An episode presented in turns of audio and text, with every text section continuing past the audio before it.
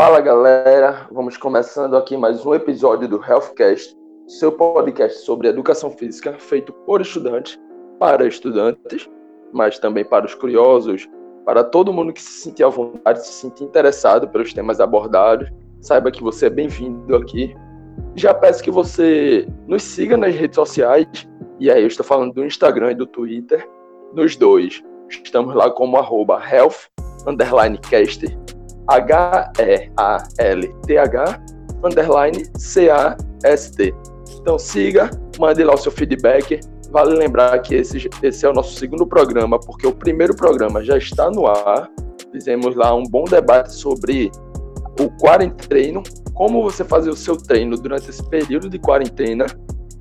E para esse segundo programa, nós seguimos com a temática do coronavírus, porque é algo que não tem como fugir tanto no mundo atual em que estamos vivendo, onde quase 50%, e estamos fazendo, falando de quase 50% da população mundial está em quarentena, está em isolamento social. Ainda não é o lockdown, lockdown é uma fase mais avançada desse isolamento, uma fase mais rígida, que realmente você não pode sair de casa para nenhum lugar, obrigatoriamente. Ainda vivemos uma fase opcional, mas sabemos que é necessário, é, é uma opção meio que sem opção, né? Se a gente tem compromisso com a nossa saúde, com a saúde daqueles que a gente ama, dos nossos pais, dos nossos avós, dos nossos amigos, é, e temos compromisso em sociedade. Né? A gente não pode olhar só para o nosso umbigo, a gente tem que saber que a gente vive em sociedade, então cada um tem que fazer a sua parte e é por isso que todos nós estamos sob essa quarentena. Vamos debater aqui hoje, nesse, primeiro, nesse segundo programa, é, alguns aspectos financeiros, alguns aspectos econômicos. Falamos rapidinho ali da parte visando a saúde, e é algo que tem sido batido bastante em, em todas as redes sociais, nos jornais, todo canto que a gente acompanha. Hoje a gente vai falar um pouquinho dos aspectos econômicos voltados para o esporte. A gente aqui ainda não está pensando tanto na, naquele trabalhador que vende, é, que tem a sua barraquinha na praia, no trabalhador que tem a sua barraquinha dentro da universidade. Aqui a gente vai focar hoje no, na área voltada para o esporte. Os esportes que pararam, os esportes que continuam, e aí a gente vai falar do futebol, vai falar do basquete, vai falar do beisebol, do vôlei, é, tem muita coisa. Fórmula 1 que tem a sua corrida mais rica, a sua principal corrida, talvez uma das mais assistidas, mais conhecidas do mundo, que é o GP de Mônaco, é, amplamente esperado, amplamente assistido, e pela primeira vez desde 1959 esse GP foi cancelado. Então não é um impacto pequeno, não é algo que a gente costuma ver corriqueiramente. Desde 59 isso não acontece mas também muitas outras coisas foram canceladas, muitas outras coisas foram adiadas. A Olimpíada também foi cancelada, a Olimpíada de Tóquio 2020 passará a acontecer em 2021, está prevista para agosto de 2021, para que os atletas, assim que passe esse surto, assim que a gente tenha um controle mínimo, possam retomar o seu ciclo, o ciclo nesse ano que vai ser um pouco maior, lógico, por causa do corona, e que é, acarretará num ciclo menor para a próxima Olimpíada, que, seria, que será em 2024, né? mas terá somente três anos de preparação, três anos para que as pessoas possam conquistar suas vagas. Vale mencionar também a Champions League, que aí tem um jogo em que aconteceu entre Atalanta e Valência, jogo que ocorreu no dia 19 de fevereiro, alguns dias ali antes do Carnaval.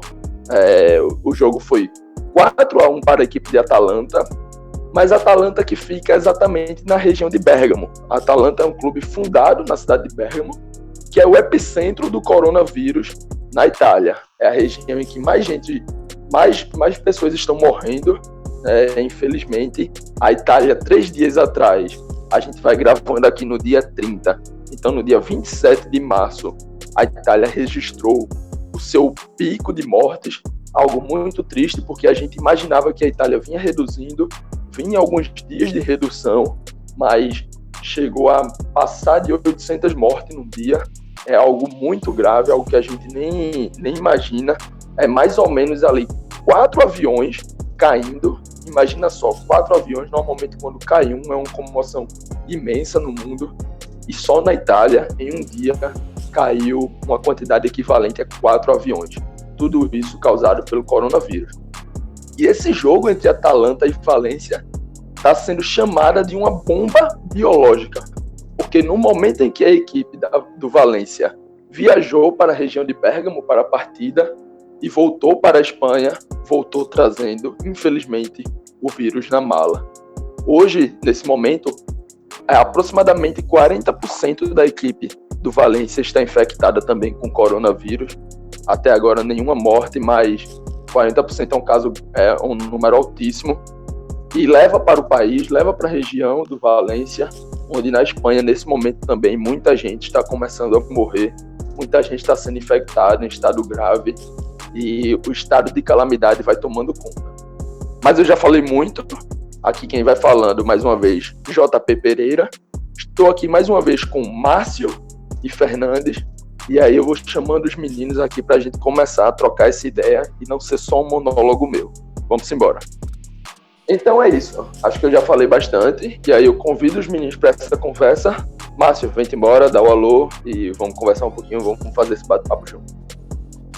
E aí galera, Márcio aqui.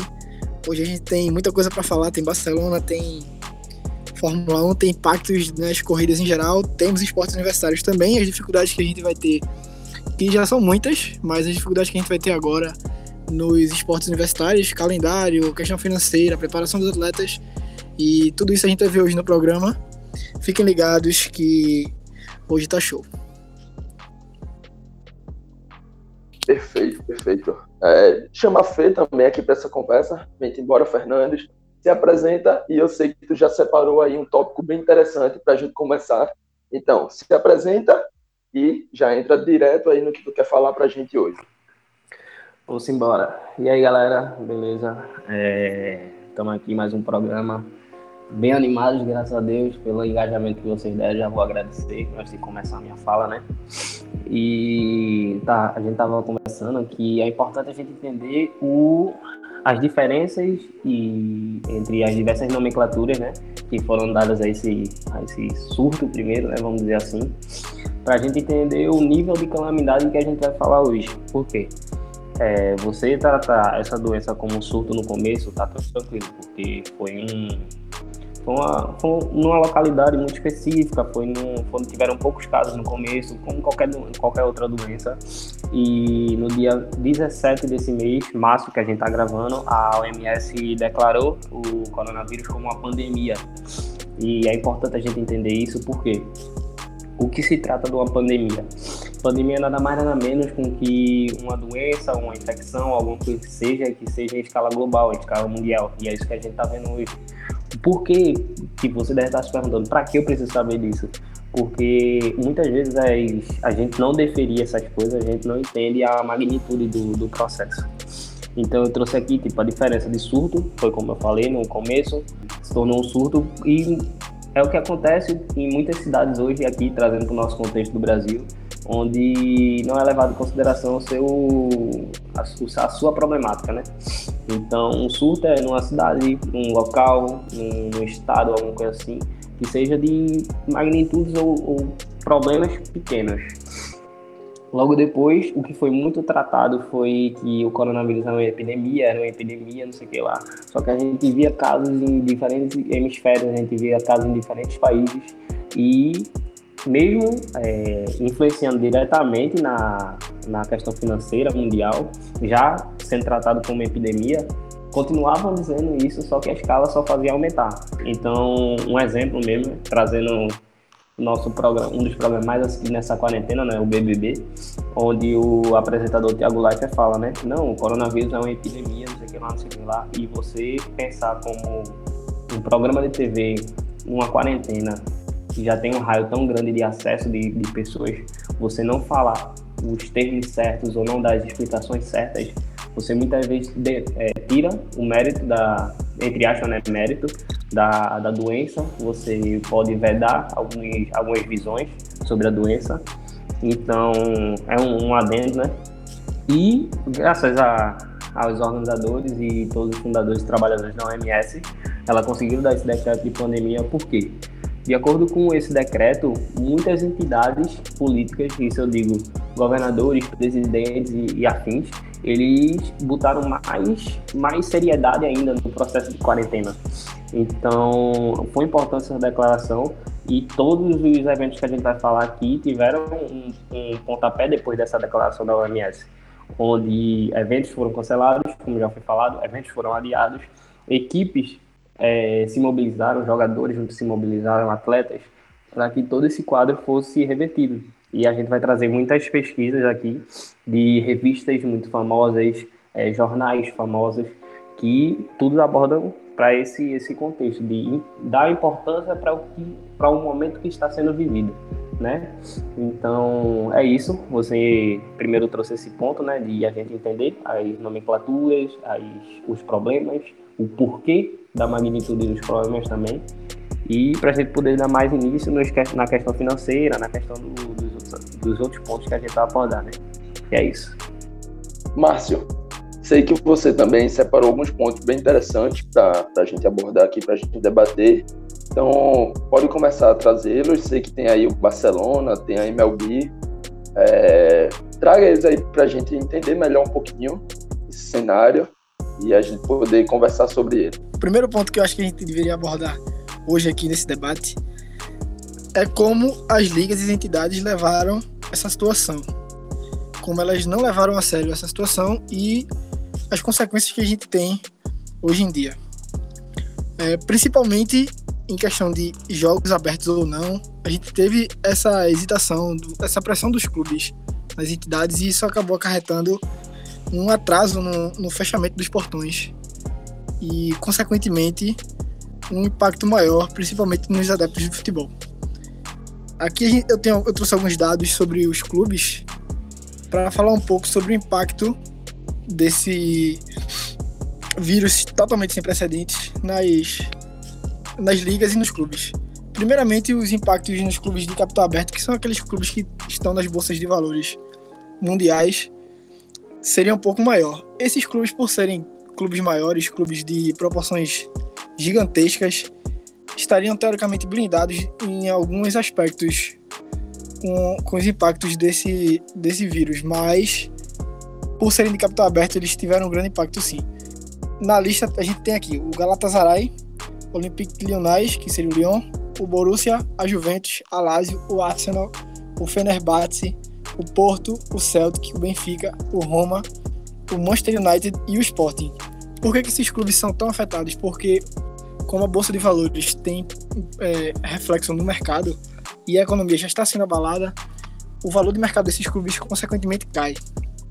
Com essa queda, o, o poder de barganha, digamos assim, desses clubes no próprio mercado é diminuído. E isso não é interessante para os investidores que estão nos, nos clubes. Então, esses investidores tendo uma evasão maior, os clubes ficam prejudicados, porque entrando menos dinheiro de investimento, menos possibilidade de competir no alto rendimento, no alto escalão das, das competições eles têm. E já pegando um gancho do que o Márcio falou sobre os times, sobre os, grandes times né, da Europa, é, eu vou falar um pouco sobre a Champions, entrando já nesses eventos que a gente comentou no começo do podcast, onde a UEFA demorou, ela relutou bastante para poder de, dar um pronunciamento, ter uma, uma iniciativa, né? Mas ela anunciou no dia 27 de março, se não me engano, ou 26 ou 27, que os jogos das oitavas de final, de finais, né? Da Liga dos Campeões e da Liga Europa, eles foram adiados. E com, a pré, é, com um adiantamento de aviso, vamos dizer assim, né? De eles poderem ser suspensos então, junto a isso, eu pesquisei na, no jornal Globo e ele mesmo trazia que a estimativa de, de uma edição de Champions League arrecadada é nada mais nada menos que 13,78 bilhões de euros. Então, tipo, você pode ter, pode imaginar a, o, a, o tamanho do buraco que o coronavírus está deixando, tanto no, no esporte futebol, no desporto futebol, quanto na economia dos times. Porque, certo, como o Márcio falou, são times gigantescos, são times bem estruturados, onde teoricamente esses times não iam sofrer tanto esse impacto. Só que você tira onde um campeão chega a ganhar quase 400, 400 milhões de euros. E você tem um torneio desse cancelado, onde o time que estão disputando não vão ter os acréscimos nas suas rendas. Então, você vão tendo a ideia do que a gente está falando mais ainda, tanto nas primeiras declarações sobre o que é o cada surdo, quanto arrecada cada competição, vocês vão vendo, tipo, que o estrago que o corona está fazendo não é só na, na saúde, não é só é, da quarentena, não é só nos trabalhos tipo, mais comuns, mas também são nos atletas. A gente tipo, tem uma noção disso, trazendo valores, trazendo estatísticas. E já pegando outro gancho, eu falo da Eurocopa. A Eurocopa que foi adiada para 2021, é, porque não tinha condições, não tinha condições de ela acontecer, porque ela, ela é disputada em vários, vários países. Então ela foi adiada para julho, para junho e julho, né?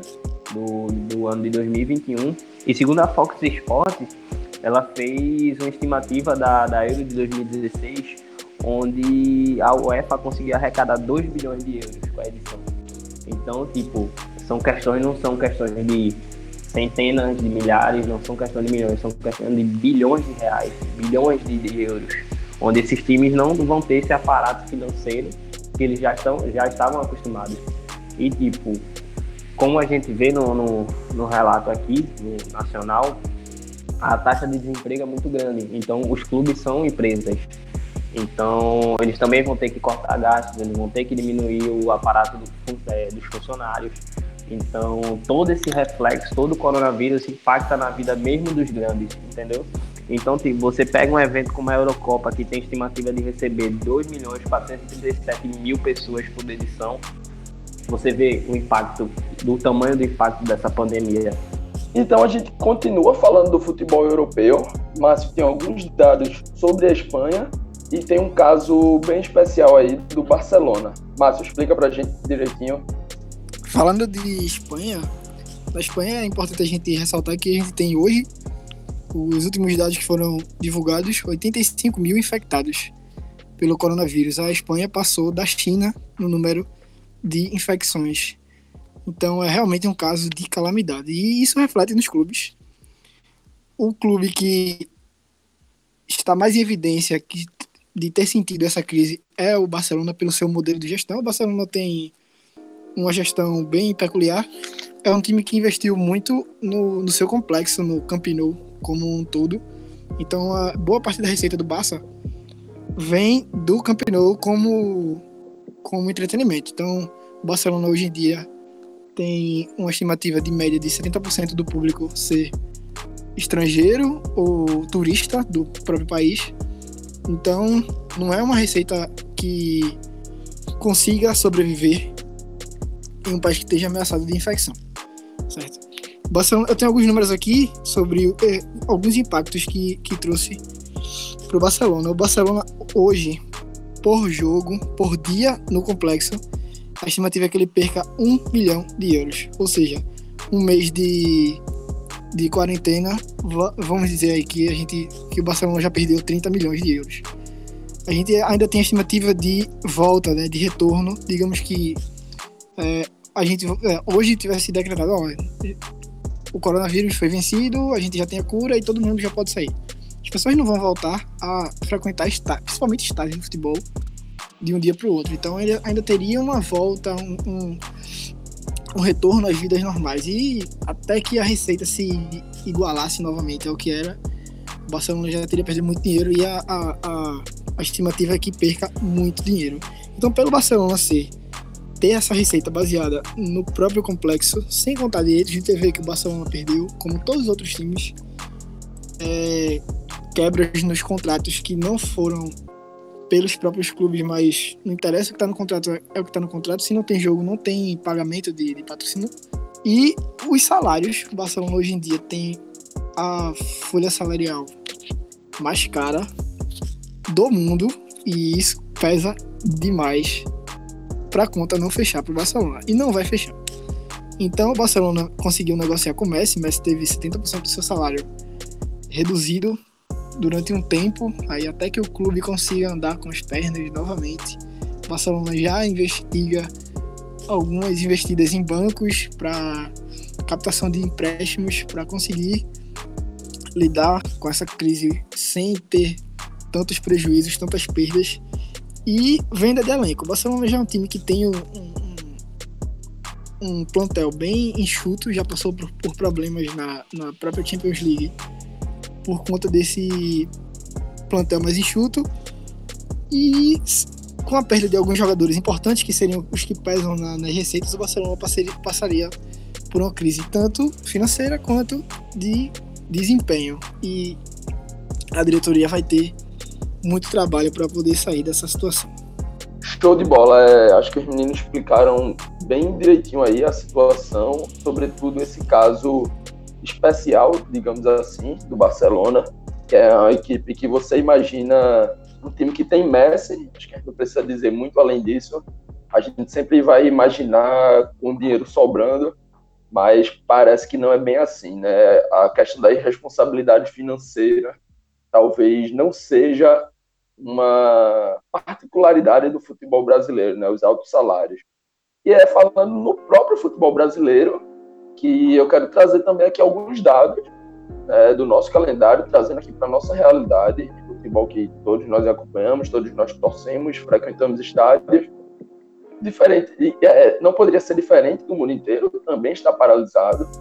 E aí, nosso futebol tem vários problemas, até quando o mundo está funcionando perfeitamente. Né? Até quando não tem uma pandemia em jogo, parece que o nosso futebol já é caótico, já é problemático. Tendo uma pandemia assolando a todos nós, não seria o nosso futebol que iria dar exemplo de funcionamento. Então, além do próprio problema do calendário, hoje a gente tem equipes jogando estaduais, Libertadores, Copa do Brasil e a partir de agora no final de abril para começo de maio, digamos que daqui a um mês, né, dessa gravação, estaria começando o brasileiro, mas sem os estaduais, sem os o Nordestão ter terminado, esse calendário parece que vai apertando cada vez mais. As equipes que estão jogando o Brasileiro Série A e Série B querem manter um campeonato com 38 rodadas, mas para que isso aconteça e, e esse campeonato acabe dentro de 2020, não precise entrar no próximo ano, que na minha visão não seria algo de outro mundo, para mim seria uma questão de ajuste possível entrar pelos próximos anos, mas as equipes não querem isso, a CBF também parece que não quer isso. Tem surgido várias propostas de novas, novas fórmulas algo que vai dar bastante polêmica. E no próximo dia 1 e dia 2 vão, vão acontecer reuniões, a maioria online. Né? Seria uma responsabilidade grande ter essa reunião pessoal, pessoalmente, né? com os dirigentes das equipes e da CBF para discutir como esse calendário pode funcionar. Tendo também em vista que isso tudo não é definitivo, porque o coronavírus ainda não passou. O coronavírus segue sendo um problema, né? Então, eles vão discutir o que é melhor para o momento, sabendo que isso pode mudar daqui a uma, duas, três semanas. É, mas eu queria também trazer esses dados, e aí eu peguei lá no blog de Cássio, Cássio Zirpoli, que é um dos melhores jornalistas do Brasil, principalmente no, no foco do futebol, né, que é com ele já trabalha há alguns anos. Então o site dele é cassiozirpoli.com.br, conheçam lá. E ele tem uma matéria muito boa falando sobre a CBF, que, para fins legais, é uma entidade sem fim lucrativo, é algo parecido aí com uma ONG, né? não é exatamente uma ONG, mas também é sem sem fim lucrativo. Então a gente não pode dizer que a CBF tem lucro, que a gente pode chamar de superávit. E nos últimos 13 anos, de 2007 para cá, o superávit da CBF é de aproximadamente 838 milhões. Exatamente. É, faltando um pouquinho só para alcançar a casa de um bilhão de reais de superávit, enquanto os seus filiados, os clubes, passam por enormes dificuldades. E aí a gente pode citar, se a Série A e a Série B, os clubes lucram, vamos dizer assim, entre aspas, né, com as cotas de televisão, com as cotas de, da competição da própria CBF. Na Série B, na Série C, a realidade não é exatamente a mesma. Na Série C na Série B, ou desculpa, na Série C e na Série D, os clubes não recebem cota por participação nas competições. Eles recebem apenas o custeio das viagens. Então, a CBF paga lá o avião, paga a estadia e paga a alimentação, mas isso não paga o salário dos jogadores. É, esse já é um problema discutido há vários anos. E esses clubes, a gente pode citar aqui dentro da nossa realidade de Recife, o Santa Cruz, alguns clubes aqui de perto, como Botafogo da Paraíba e vários outros, a gente pode passar citando aqui vários e vários, precisam dessa dos jogos, da renda gerada no estádio, gerada com torcida, com um plano de sócio sendo vendido para que salários possam ser pagos. E a gente não está aqui falando, por exemplo, de salários astronômicos como a gente vê na Série A, como a gente vê nos grandes clubes, como o Flamengo, como o Palmeiras, salários que vão bater aí quase na casa de 600, 700 milhões, 700 mil reais.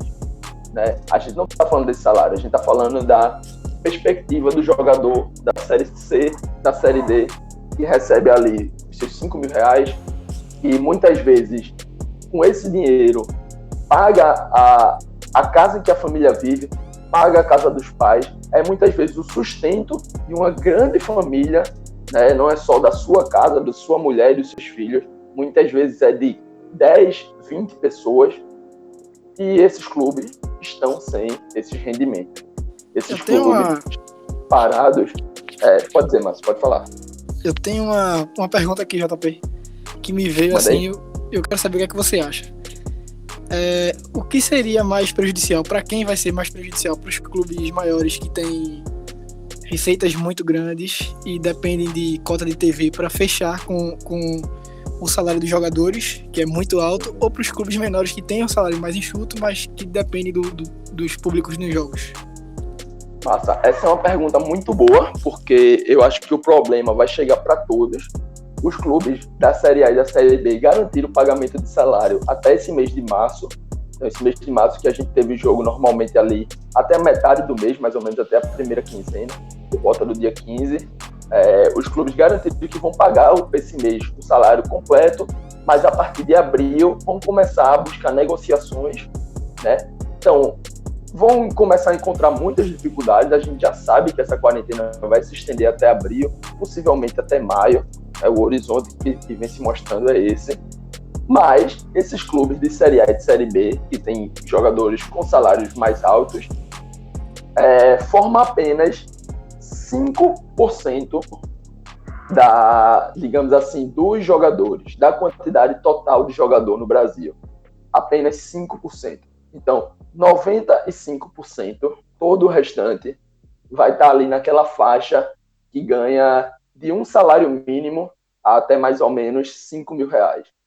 Então, a quantidade de pessoas atingidas, né, a quantidade de pessoas que vai digamos, passar a necessidade nesse período em que os clubes não têm como custear esses salários e não é querendo fazer média com A ou com B, não. Os clubes não têm mesmo. Muito também por uma falta de responsabilidade, mas muito também porque os clubes jogam no domingo para pagar na quarta-feira e jogam na quarta-feira para pagar no domingo. É, esse é um hábito recorrente no futebol. Os, os grandes clubes, os grandes jogadores, é, lógico que ele tem um contrato, ele é ele merece receber o que está ali no acordo, que está no contrato. É, não estou dizendo que ele não tem que receber, se há um contrato, que esse contrato seja cumprido, mas eu imagino que um jogador que recebe na faixa dos 100 mil, 200 mil reais por mês, eu imagino que ele tem alguma reserva. Eu imagino que ele tenha uma casa que ele possa talvez alugar ou vender por um tempo, um carro de um maior valor que ele possa vender para poder manter aquele nível de vida, aquele padrão de vida dele. Mas os jogadores menores, a base da pirâmide, e essa a gente está falando de uma base imensa, de basicamente 95%, né, vai realmente passar por algumas necessidades. Então, na minha concepção, os casos dos clubes menores é, é, são muito mais graves. É, a gente vai ter famílias realmente passando necessidade, passando dificuldades de fechar a conta e de botar a comida na mesa nesse tempo é algo que a CBF realmente precisa rever. A CBF precisa olhar para o seu próprio bolso, já que, na teoria, no papel, é uma entidade sem fim lucrativo, e perceber que há 13 anos ele não deve um real, muito pelo contrário. Tem sobrando 838 milhões. Onde esse dinheiro está? No bolso de quem ou onde? Eu não sei. Mas tem gente precisando, tem gente que daqui a pouco vai estar passando por grande necessidade, enquanto a CBF vai botando cada vez mais dinheiro Pronto. JP, é, eu também tenho uma dúvida. Tu foi falando, eu fui formulando ela aqui na minha cabeça. É, a respeito do, da possibilidade do, dos clubes se complicarem um pouco mais, ou não, né? Sem uma, sem uma saída deles. A respeito do, do, do que Márcio falou, do, do, dos clubes irem atrás de arrumar um jeito de pagar, vamos dizer assim, né? Alguns dependem da, das assinaturas da TV, dos comerciais, dos patrocinadores. Os times menores não. Mas o que eu tava pensando foi, eu, nas pesquisas, né, para trazer para hoje, eu vi que os, os, índices de empréstimo caíram bastante, os juros, né, vamos dizer assim. Então eu queria saber, você como tá mais, é mais entendido sobre futebol é, nacional e tal, é, a possibilidade desses times irem atrás de empréstimos, caso isso perpetue por muito tempo, né, essa, esse quadro, é, irem atrás de empréstimo e isso poder complicar a folha salarial deles ou ajudar eles a sair do, do prejuízo. Eu queria saber teu ponto de vista, tipo, o que é que tu concorda mais e o porquê disso. É, essa é uma pergunta também muito boa. É, a gente pode citar o caso do dia dessa gravação também, em que o próprio presidente do esporte, Milton Bivar, foi negociar com o banco para tirar um empréstimo no nome dele mesmo, no nome do presidente, não no nome do esporte, para poder pagar uma dívida que o esporte tem com o esporte de Portugal na compra do atacante André. Essa dívida que não foi paga na época é, acabou sobrando para agora, tá é, rolando na justiça, tá rolando na FIFA. O esporte pode ser punido e para que essa punição não venha acontecer, o presidente tomou a atitude de tentar esse dinheiro do seu próprio bolso. No ponto de vista mais emergencial, pensando em hoje, é, talvez seja o caminho, porque não se tem muito de onde tirar. Não tem renda de jogos. Há alguns planos de sócios de algumas equipes estão diminuindo, porque se a pessoa está na sua casa também passando por dificuldades, então ele não vai pensar se vai dar 100 reais, 50 reais para o clube. Ele vai pensar que esses 100 reais pode fazer a diferença na vida da sua família. Então, está acontecendo essa queda em alguns planos de sócios de algumas equipes, né? E para a situação emergencial, as equipes vão ter que correr atrás dos bancos para pagar o salário de amanhã, para pagar dívidas que estão rolando mais próximas da justiça, muito provavelmente a saída vai ser essa mesmo. Mas pensando a longo prazo, pensando no futuro, essas dívidas, se você faz uma dívida, uma hora você tem que pagar a dívida. Então, pensando a longo prazo, pensando lá na frente, essa dívida vai ser cobrada e aí provavelmente vai virar aquela bola de neve. Se tá ruim agora, você pega daqui, puxa dali para poder pagar essa, esse negócio vai vir lá na frente, vai vir lá na frente cada vez maior, com juros, juros, juros. E aí a gente sabe como é que funciona o, os times de futebol no Brasil. Acaba virando dívida trabalhista, acaba virando dívida com o banco e vai durar 20, 30, 40 anos e essa dívida não vai ser paga. Tem várias negociações.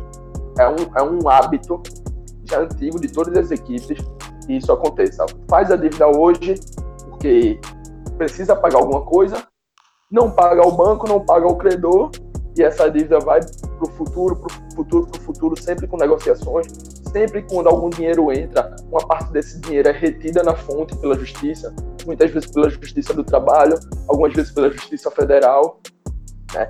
E vai virar essa bola de neve.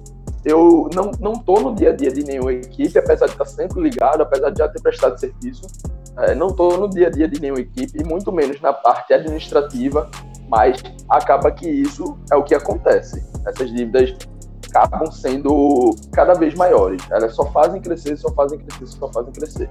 É mais um problema que esse coronavírus, essa pandemia mundial, acaba acarretando aqui dentro da nossa realidade, dentro do nosso futebol. Então, fechando essa parte aqui do futebol, e a gente falou bastante sobre futebol porque também é o esporte que a gente consegue ter mais fontes, né? A gente pesquisa muito sobre todos, tentou buscar aqui várias realidades mas acaba que o esporte é o que tem mais conteúdo sobre, é o que está mais dentro da nossa realidade também. E mais para frente a gente vai ter um programa específico para falar dos casos do vôlei e do caso do basquete, com a NBA, com a Liga Brasileira, a NBB. É, vai ter um programa, a gente vai trazer convidados para esse programa e também falar um pouquinho da Liga Universitária. Mas para fechar o programa de hoje, os meninos têm um debate bem legal sobre as Olimpíadas. Como mencionado lá na introdução desse programa, as Olimpíadas de 2020 em Tóquio, que vão acontecer somente em 2021. Então, Fê, o que é que tu traz aí pra gente? É, então, galera, como vocês viram, eu trouxe a maioria voltada de dados. Eu sei que às vezes pode ficar um pouco, pouco chato, um pouco tediante, mas é, dados servem para a gente ter uma noção mesmo, tipo, um pouco mais exata do buraco que é, tudo isso pode causar na economia. Então, eu tá durante as pesquisas, né, que a gente tava fazendo e tal, de acordo com o representante da, do, do COI, que é o Comitê Olímpico Internacional, ele deu a declaração no, na, na, reunião que, que acontece nos Estados Unidos, que é USA Today. Então, foi aí onde ele falou que as Olimpíadas seriam de fato é, adiadas, elas tinham que ser adiadas por diversos fatores e o Comitê do Rio, é, com a última Olimpíada, eles deram a declaração à Folha de São Paulo que eles tiveram uma arrecadação de 1,234 bilhões com a, o acontecimento das Olimpíadas. Então, tipo, você tem um evento desse adiado, onde, que, onde você tem que mudar toda a logística do, do, do, do das Olimpíadas, você tem que mudar toda a periodização dos treinos dos atletas, você tem que mudar, você tem que mudar tudo, todo o quadro. Com certeza, com toda certeza, você vai ter um impacto né, nessa arrecadação, onde a gente também pode trazer esse fato do, déficit que pode estar tá acontecendo, né? Pode vale, falar, Márcio, chama.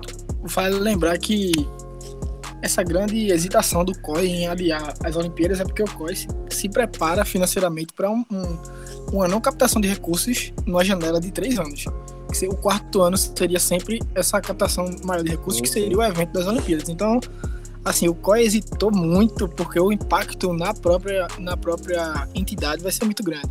Sem contar nas pressões dos, das, dos países, justamente por isso, porque tem Pan-Americano, tem, tem é. outras competições antes das Olimpíadas, e isso vai afetar completamente todos os atletas de todas as modalidades que competem nas, nas Olimpíadas é, um exemplo que, que é, na verdade, dois exemplos.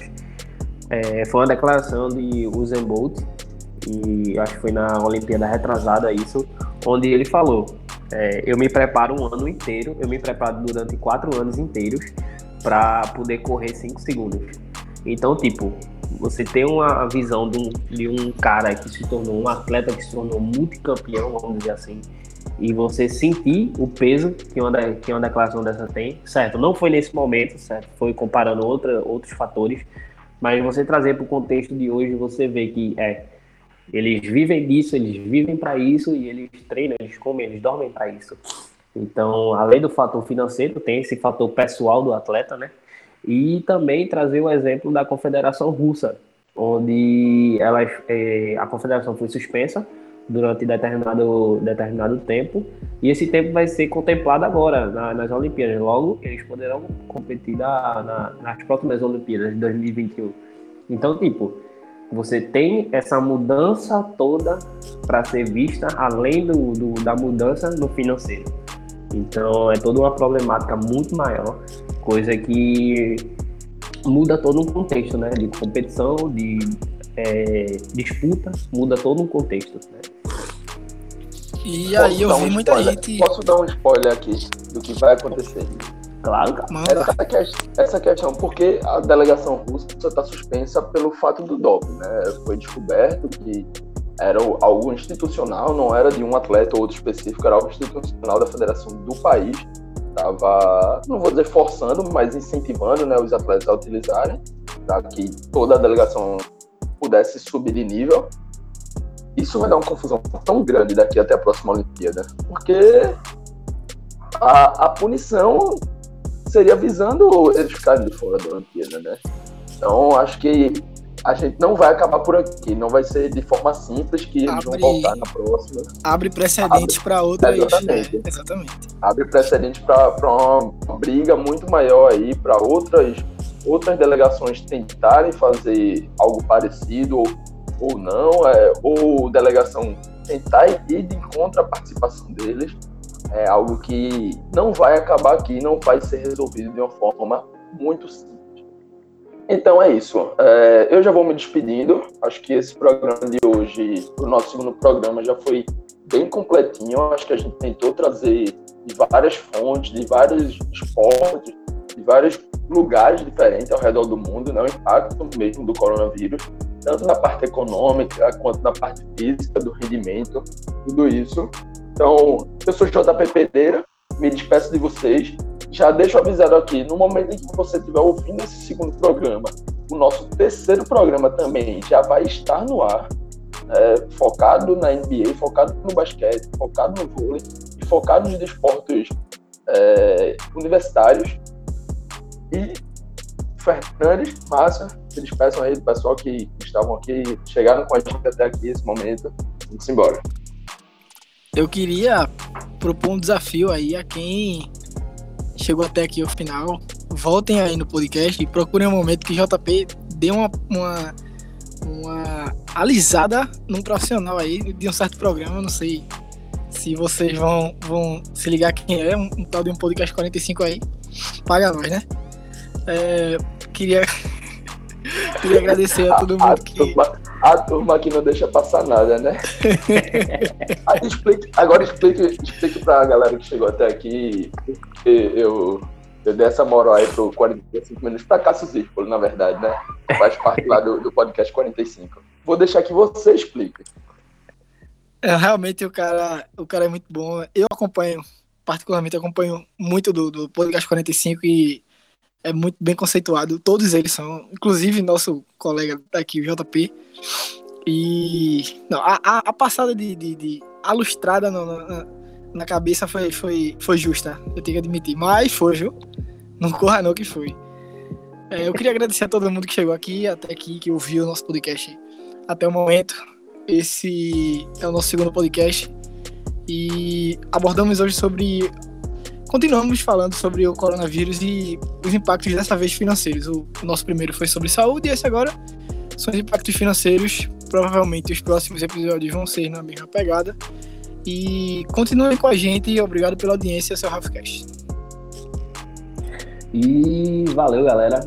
Muito, muito obrigado por estar escutando esse segundo programa da gente. É, reforçando, né? Se possível, entrem lá nas redes sociais da gente, dá essa força, dá essa interagida com a gente. E continue mandando nosso, o feedback, que isso faz muita diferença. Esse podcast a gente já trouxe mais dados, trouxe mais reportagens. A gente tentou embasar mais para poder trazer uma coisa muito mais sólida, uma, coisa muito mais concreta para vocês. E a gente está muito feliz de estar conseguindo produzir já esse segundo, já encaminhando para outros podcasts, outras ideias. Então, agradecer a vocês, porque senão a gente não estaria fazendo isso, né? Vamos dizer que isso aqui está sendo construído em conjunto, como a gente falou no primeiro. E é isso. A gente não conseguiu trazer. Não, não conseguiu trazer tanta, tanto humor dessa vez, porque o quadro se alastra cada vez mais e mais, e isso reflete na, na forma com que a gente vai interagir com vocês. Tenho a agradecer a Bia também, que é a nossa editora, que está sempre ajudando a gente. Ela tá. Não, não falou hoje, mas estava aqui escutando tudo, estava ajudando a gente. É, e é isso. Se vocês escutaram até aqui, compartilhem, mostrem para quem não conhece o trabalho da gente ainda. Muito obrigado por, por todos os plays que vocês dão, toda a audiência, todo, todo o apoio. E é isso. Valeu, galera. JP, antes de encerrar, eu tenho uma pergunta para você. Manda. No, no, no último programa eu que apresentei da Bia, será que o nosso amigo Fernandes levou uma bronca da, da namorada por não ter apresentado? Dessa vez ele apresentou, eu eu tô achando meio estranho essa merda. Eu não queria dizer nada não, eu não queria dizer nada não, mas me pareceu. E Veja, ele foi cobrado. Veja, veja. Vou, vou, chamar, vou chamar ela aqui, vou chamar pra ela se Não, defender. sabe o que, é que eu tô percebendo hoje? Ah, No primeiro episódio eu dei uma alfinetada em Márcio pela questão dele dizer que é monitor de ginástica e não sei o quê. Hoje Ah. ele veio jogando pedra em todo mundo. Jogou em mim, agora no Fernando. vou, vou chamar ela aqui pra ela se defender. Vá, dê seu ponto de vista, Bia. Márcio, deixa de recalque. É isso. É isso, com é essa declaração. Esse recado que a gente encerra é o segundo programa do Roughcast.